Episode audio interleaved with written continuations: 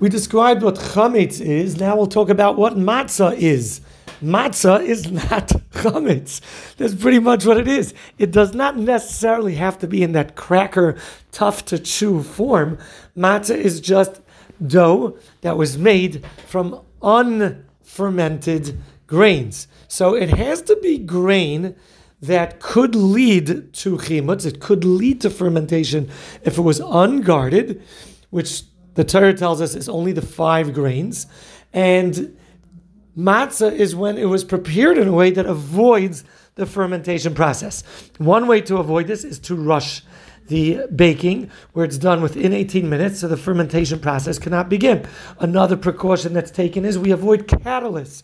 We use mayim shalanu, which is water that was stored overnight, since fresh drawn water has some way uh, a way of acting as a catalyst to hurry up the fermentation, as well as sweeteners and external heat before it's getting uh, baked in the actual oven. All of these catalysts have to be avoided, and then the bread that is baked could come out as matzah. As a matter of fact, in the Beis HaMikdash, when certain breads were brought together with bikurim and other karbanos, the breads were all done pretty much, almost all, were kashal Pesach, even though they were loaves of bread. So matzah is not necessarily a cracker, but pretty much that's what became the customary approach to understanding what matzah is. But matzah is the five grains where there was shmira, there was some level of protection to make sure the fermentation process did not begin.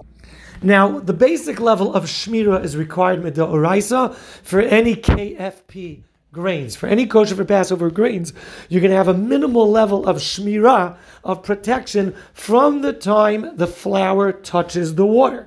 At the time of kneading, when the water comes into contact with the flour, from that time, that's the minimum basic shmirah to make sure that within the 18 minutes it's baked and no other catalysts are introduced for it to uh, become chametz. Another way to prevent it from becoming chametz, even if you might have 18 minutes, is to keep the dough busy, which means there's a consistent act being done to the dough. It could be shaking, pounding, kneading, rolling, mushing, whatever it might be. The dough only becomes chametz if it's left lazily around.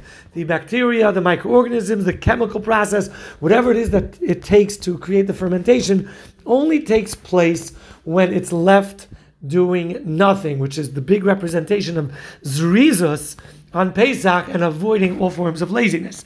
Anyway, the minimum shmira is from when the flour touches the water to ensure it does not begin the fermentation process. On top of that, there's a chumrah, which is very, very basic, and that is from the time of the milling of the grains into a flour it should have shmirah, it should have protection and safeguarding from it not coming into contact with moisture. Well, um, and if it does, shalom, you got to bake it right away. So there's a protection that must be taken into account from the time of milling. That's when it turns into a flower. The highest level of protection of shmirah is something that we nowadays call shmura matzah matzah shmura mishas ketzira, and that is from the time of harvest when the grain is actually cut from the ground. Chazal tell us that grains cannot come to chimutz before they're cut from the ground. The fermentation does not uh, happen while it's still attached to the ground, but once it's cut.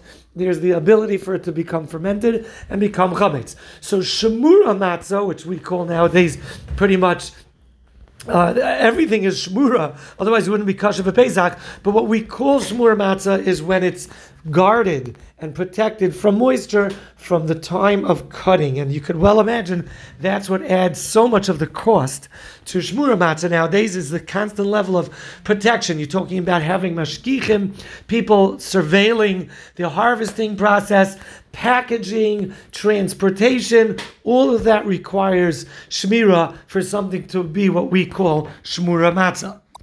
Now, technically, you can have shmura matzah that still cannot be used for the Pesach Seder to be Yotzei your mitzvah.